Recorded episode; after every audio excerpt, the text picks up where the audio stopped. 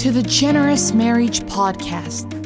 Fight less, feel appreciated, and have a deeper connection with your spouse.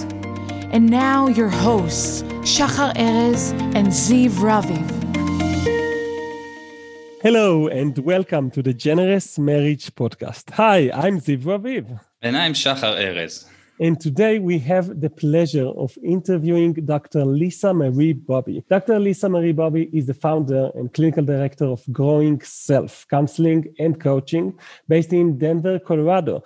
And she's also the author of a book that is called Exaholics Breaking Your Addiction to an Ex Love. She's also the host of the Love, Happiness, and Success podcast. So you can learn a lot about Dr. Bobby in this interview and later on also in growingself.com.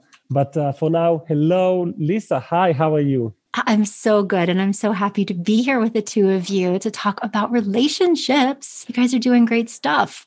Thank you. Thank you. Thank you. This is uh, amazing. You've been in the trenches, like uh, working with couples, uh, training other people, and helping uh, uh couples from so many places just find someone to consult with. And uh, I, I want to ask the first question, just something that has been bothered me personally lately. And that is some couples actually take a very long time before they make a decision to go to couples therapists and, and, and get mm-hmm. some, some help. And yet the, the, the success rate of couples therapy is, is unbelievable. So why do you think this, this happens? I'm so glad that we're talking about this. This is an incredibly important issue and honestly not not to be overly dramatic, but one that can make or break a marriage and ruin a family even if people aren't really conscious of this. Research shows that couples often wait an average of six years before getting help for their relationship. And this is such a tragedy because research also shows that marriage counseling, couples therapy is much more likely to be not just effective, but easy short term when couples come in sooner rather than later, when there's a lot of goodwill and trust and respect and generosity, and people have a willingness to be open and to make positive changes, compared to that couple that has waited too long. It's been six years of hurting each other's feelings and increasing resentment and trust being broken. And many times at that point, if it gets too bad, the best marriage counselor in the world cannot help that couple. When people get past a point of no return, it's very difficult to mend a relationship. And if you'd like, I could speak about some of the reasons why people do that without even knowing it. Would that be helpful to your listeners? I think it will be. I think uh, it will help them take action. And so, yes, please. I think one of the things I have seen in my practice is that people believe that getting help for their relationship or talking to a marriage counselor is only for couples who are on the brink of divorce. So when they're having day to day negative experiences with each other, it's easy to say, well, it's not that bad we minimize it. And also that relationships have up and downs. Maybe there's a, a fight or a persistent conflict, but then there are a couple of good days in between. And so people put it off. They get busy, they get distracted. And by the time they realize that their relationship has actually been damaged and has become quite toxic, it's too far gone. So paying attention to what's happening, how can this be better, and shifting that story into we love each other and we want the best relationship that we can have. What do we need to do to be proactive about it? Like we go to the gym, like we eat nutritious foods. What are we doing for the benefit of our relationship? Another fallacy I think that trips people up is this idea that couples therapy is expensive. That is not true at all. Even if you work with a very highly qualified marriage counselor who does charge more than some others. When you consider the cost of, you know, 10 sessions of really good marriage counseling, not just in terms of the dollars and cents, but of the value that it brings to your life compared to what you paid for your couch, what you paid for your TV or a little getaway you know, with your partner, it is nothing. And also compared to what it costs to get a divorce to pay a realtor to sell your house, much less a divorce lawyer. it is the cost of marriage counseling with many, many zeros on the end. It's an investment in your life. And so, those are some of the things that I would encourage people to think about if they're like, well, but just do it. Yeah, and and the research shows the correlation that uh, happy couples are healthier, they live longer, and they make more more money. Yes. So mm-hmm. there's a big uh, return on investment in uh, couples therapy. A huge return. Also, I, I, I like how you mentioned the gym and the practices and what mm-hmm. are what can we do for the relationship. Do you have some good tips, some good habits that couples can do for the best of their relationship to better their relationship?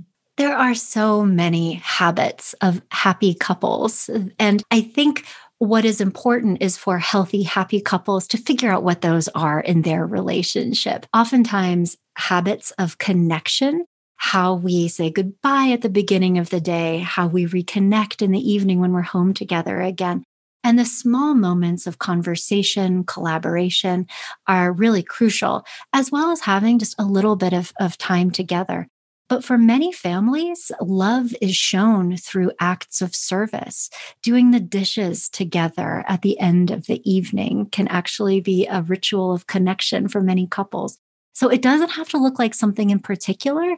It just has to be created with some intention. And, and really, the option for connection is found in not so much the activities, but in how you're engaging with your partner, often on an emotional level. Those are the kinds of moments that connect, you know, to say, How are you? and be available to hear the answer and have it be mm-hmm. okay for your partner to not be okay and to tell you about that. It's the moments of connection that I think help relationships more than any other. Wow, beautiful. I think that uh, one of the problems that I see with with uh, men is that they feel uh, criticized in all mm. sorts of, of situations, and yeah. then their uh, go-to solution is usually to stonewall, to to be mm. distant, and to like just go away from what they consider uh, a dangerous moment where they might say something wrong again and, and, and do something wrong again. So mm-hmm. they just become more distant. What are some things you would like to say to men that uh, can re- like relate to that? They feel criticized mm-hmm. maybe even on a day-to-day manner. What can they do to improve the situation? Yeah. This this is a, a, common pain point i think for many couples on both sides of the equation in, in heterosexual relationships. Yes men can feel criticized blamed withdraw and and their wives or partners often feel very hurt and angry which is leading them to feel critical and blaming. And and so you know what we know from research into evidence-based practices and forms of couples and family therapy such as emotionally focused therapy the Gottman method. And so these are, are models that are shown to be really effective. I think an important thing for people to realize and, and learn about is the systemic nature of relationships and the awareness that we're not so much acting as individuals in our relationships, but rather having reactions to each other. And so, in a relational system where one person is the pursuer, which is maybe kind of angry or critical and blaming, uh, they're often pursuing and being angry and critical and blaming because they feel unheard, unacknowledged, uncared for. They are not getting a response from their partner. And so they have to work harder to try to be understood. So it's oftentimes important for men who are feeling criticized and blamed, instead of saying, well, What's wrong with my wife? to say, Why would it make sense that she is communicating with me in this way? Is it difficult for her to feel like I'm listening to her? What can I do to help her feel cared for? Because if you shift into that place, you have a whole lot more power in that moment. Similarly, for a woman in that scenario to say, Why doesn't my husband want to talk to me? Why does he avoid me? Why does he shut down?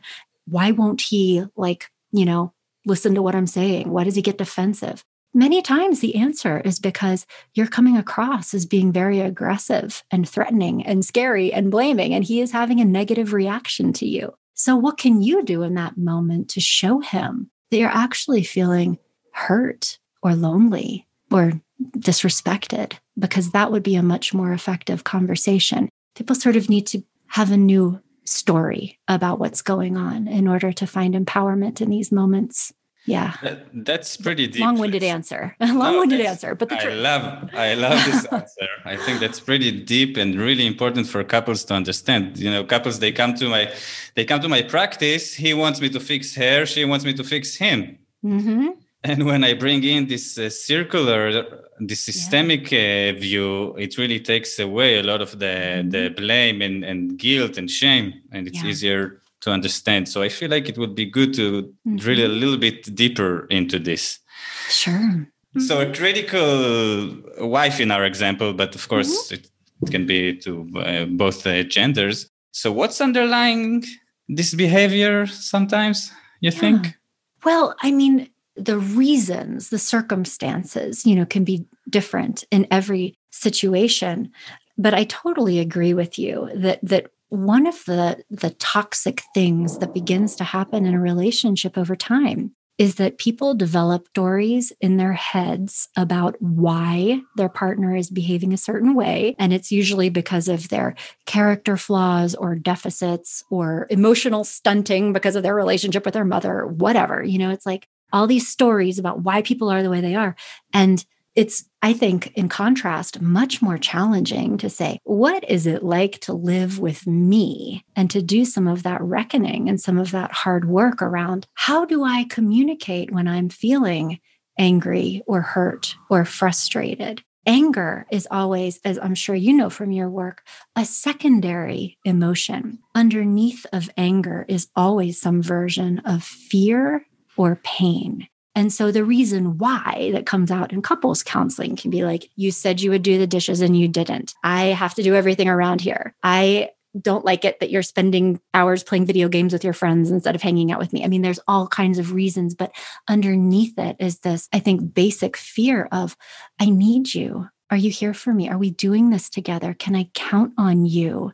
Why can't I get you to help me when I ask for help? Those very vulnerable kinds of emotions and, and, and needs are often what comes out in the safe space of a couples counseling session. And that's very different than you did not load the dishwasher, right? And people can respond to that mm. in a in a much more, I think, loving way when they really understand what's going on. But the truth is, is that before people do this work, they don't understand what's going on they are actually mad about the dishwasher and feel absolutely that like it is within my rights to jump all over my husband's case when he walks in the door because of the dishwasher. And and they need help in getting down to like, what is this really about for you? And it's like, well, I feel alone. Yeah. So it's people ask for like suggestions or strategies. Sometimes I'm sure this happens to you too in your couples counseling sessions, but it's like, well, it's actually a growth process. We need to really understand what's happening and have experiences that help you reconnect not just with your partner but but with yourself because if i tell you okay you unload the dishwasher on monday you do it on tuesday that's just a band-aid that's not going to change anything wow uh, i love how the whole standing point the whole starting point is to look at yourself and like mm-hmm. what can you really affect yeah. in, in in this world if not yourself that's where you have most chances of changing something mm-hmm. and see the results uh, almost immediately. And uh, I find the questions that start with why, uh, like uh, uh, a very, a very interesting point in a relationship where like you can listen deeper or listen harder mm-hmm. to that question. So mm-hmm. usually a question that starts with why, like why did you do this, or why why is this why is this that way or that way? Uh, mm-hmm. Uh, why didn't you uh, do something, or why did you do something? Those questions are perceived as criticism a lot of time because basically the mm-hmm. underlying message is yeah. you were misbehaving by doing this. Now explain yourself. Right. It, this is the underlying, but but beneath that why is a need that wasn't was unfulfilled. Mm-hmm. So it's almost like the person that says why and starts that question is basically already saying, I need to be respected, or I need to be heard, or I mm-hmm. need you to show me you care. Or so if if only we had some translator app on our phone that will like text us or tell us she means that she's feeling alone right now and mm-hmm. you know you didn't even notice if only we we had that um, but just being alert to this question why and and and noticing that there are there is an underlying need here to be mm-hmm. figured out yeah. what, what, do you think about the questions and like you choosing words uh, in in in a gentler way or oh, something mm-hmm. you are exactly right research supports what you're saying in addition to our clinical practice. But backing up, I, I, think both of us have had the experience many times in our role as a, a, marriage counselor to be exactly that translator and to say, what I think I hear you saying is that you'd really like to feel more connected, you know, like helping people reconnect with those noble intentions and, and be understood. And you're absolutely right that the way we bring up our feelings or or complaints is Uh, highly dependent on on the way those conversations wind up going or i should say that the conversations themselves are very dependent on the way we bring things up. And really i mean just part of cultivating healthy communication skills is instead of why'd you do that? you know to to come back to how how am i feeling right now? And how can i gently and appropriately let my partner know that I would like to talk more about this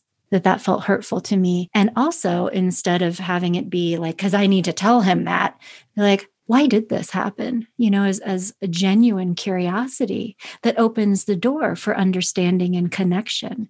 Because whenever people do anything, they have reasons why. You know, they have a context and circumstances that make perfect sense for them. And it's, I think, a mistake to get so wedded to your point of view that you miss the fact that your partner might be preoccupied or have had a really bad day. Or, you know what? I totally forgot to unload the dishwasher because let me tell you what happened with my boss today at work scared the crap out of me. So it's like, approaching it with like a an empathy and compassion and curiosity as opposed to blame. And i think that that is is really the ultimate relationship skill we can all learn is to develop compassion and appreciation for the inner life of our partner and their way of being and thinking and feeling and not have it just be so focused on our, ourselves and our needs in those moments. It's hard to do though yeah. That's but some might say that's the definition of true love. So yeah. there's that. Yeah we have this bias. With we we we think that the other is just like us mm-hmm. and they're not. They're, they're mm-hmm. unique and uh, sometimes it's annoying and sometimes it's beautiful and celebrated. Mm-hmm. and it's good if we celebrate it more than being annoyed by it. Yeah yeah to develop appreciation. I mean i i have been with my husband now believe it or not for this month will be 27 years. We met in 1993 and you know i know it's crazy. And and just over the years like uh, going going we we definitely knocked the corners off each other you know back in the day. But like really developing this genuine appreciation for who he is as a person and the things about him that maybe bothered me or that i wish were a little bit different are all also the source of so many of his strengths and the, the beautiful things about him and the difference of perspective and the different ways of, of doing things or seeing things. And being able to, again, develop that appreciation and respect and be communicating that in interactions, great and small, because the little things matter. Mm-hmm. Yeah. I, w- I want to ask you a little bit about your podcast, the Love, Happiness, and Success podcast. Mm-hmm. Um, I'm interested specifically for this moment uh, in this interview about the success part and yeah. how how you know what what's the relationship between those three, how they affect success well my goodness they're they're all so t- tightly intertwined. And and i think that it really probably mirrors a lot of your work and your message that we are whole people. We have whole lives. And like what you guys are doing around strengthening your relationships and your marriages to create the foundation for you know success in other parts of your life which is incredibly important and when you know you talk to people about what success means to them it, it really goes into well my my family and being happy and feeling connected to others and feeling like i'm doing what i want to do and that i have the freedom to do what i want to do and that my work is meaningful and purposeful. And you know it's always intertwined. So for example when someone wants to focus on their success and sometimes it's you know clarity about developing a career uh, you know what do i want to be when i grow up a lot of times what we're talking about are things like emotional intelligence skills. How do you manage your own feelings and your own internal experience in such a way that you can stay calm in stressful situations on the job and communicate effectively as a, as a leader or as an employee in order to maintain and cultivate those relationships? Many of the same skills that we're also using at home with our partners and with our children. And in order to do that, I think it really focuses on self awareness and being able to like manage yourself and also know like what makes me happy? What do I need in order to feel satisfied and fulfilled? There are so many things that are interconnected and so many pieces of that puzzle. And I think that they need to be viewed as a, a whole because we are whole people you know not not one of us is just our career or just our relationship or just our inner experience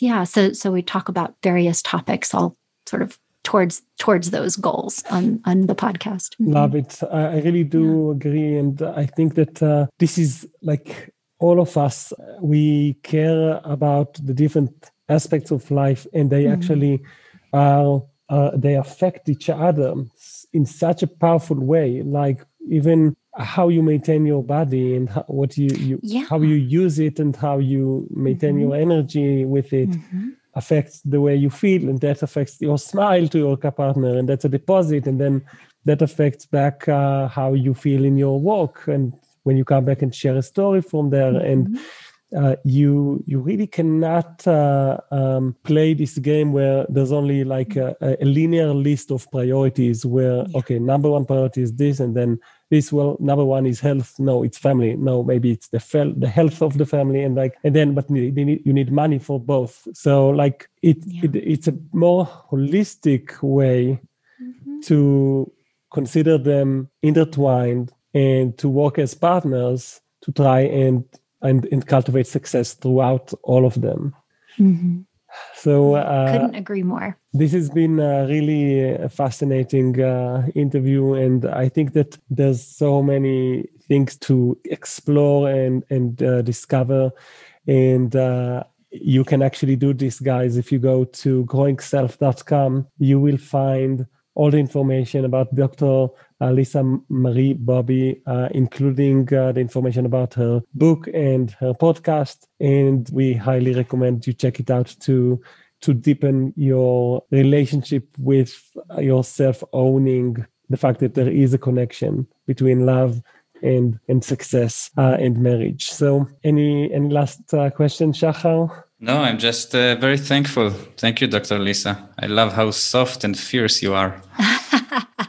yeah. Well, thank you so much for the opportunity. And, and thank you for mentioning the blog at growingself.com. And also just want to share that it's it's not just the Lisa show. I, I am privileged to work with all kinds of very, very talented um, marriage counselors, career coaches, life coaches, and they have all kinds of wonderful advice and articles on the blog at growingself.com. So if you come into the search bar and it's like, you know, how, how do I choose a career or, you know, advice for dating or breakup recovery, or life transitions, communication tips, all kinds of stuff. There's there's good stuff. We get to get to work with a lot of smart people. So well, I, I want to ask just last one last question. Oh, yeah. What's the backstory of you choosing to write the book Exaholic, uh, breaking your oh, yeah. to an ex love, uh, because this is like uh, um, relatively specific. I just wonder if you mm-hmm. can share with us what was your vision or what was the backstory of yeah. the book. Do you want to hear the absolute truth?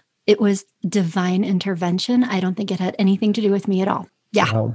So when I was a teenager, I had a boyfriend that I just loved to pieces. And it was a very, you know, like intense teenager relationship. And it was an incredibly traumatic experience. We were together for a couple of years, which in, you know, the life of a 14 year old is about two decades. And he broke up with me to go out with my best friend who lived across the street from me. And so it's like seeing the whole thing, the friend group. I mean, like imagine as dramatic as it could get, you know, and, and for, for a teenager. And it was just terrible. It was so terrible. And it was difficult to heal from you know like even even like getting out of high school and into college like there was still an unfinished business there. And so then you know kind of went about my life and connected with my husband who was a wonderful man and for t- totally different reasons wound up you know pursuing a career as as a counselor myself. But always sort of had a special heart for people who had had this life experience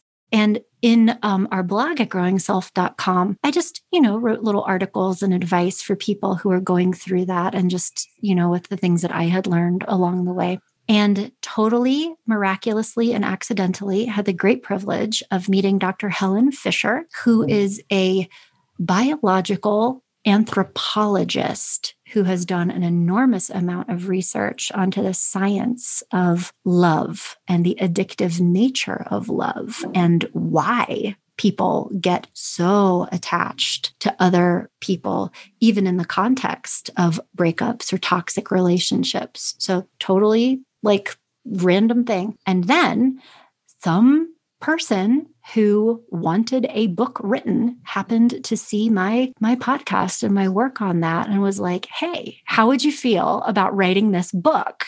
Here's the title. Like okay. And so it I wrote the book. Yeah Wow, you were summoned. Exactly. I, and I and I know it sounds so ridiculous, but like that's also I think part of like to go back to your message around like what what is success, you know, is and cultivating self-awareness and the kind of life that contributes to real success isn't almost so much about like making things happen, although we have to have clarity and goals and all of that, but it's really like becoming self-aware enough and developing your own gifts and your own like talents of that are of service to others and then like sort of being available for the universe to do what it wants to do with you and, and like looking for moments of flow because i couldn't have made any of that happen if i'd wanted to. Um, yeah. So there's a love it. Right? thank you. Yeah. That's a beautiful story. Thank you for your vulnerability. yes. And, um, yeah. the, the, the, stories are the best. Well, I, I, hope it's helpful to your listeners. And, and just for the record, I'm also very much a fan of like trying to create good, good things and and taking action on one's own behalf. But I, there's just more to the story. So cool. Uh, so thank you again so much, Dr. Lisa Marie Bobby. And thank you guys for listening to the Generous Marriage Podcast. We'll see you again next week. Thank you, Shachar. Thank you, everybody. This was fun. Bye bye. Bye bye.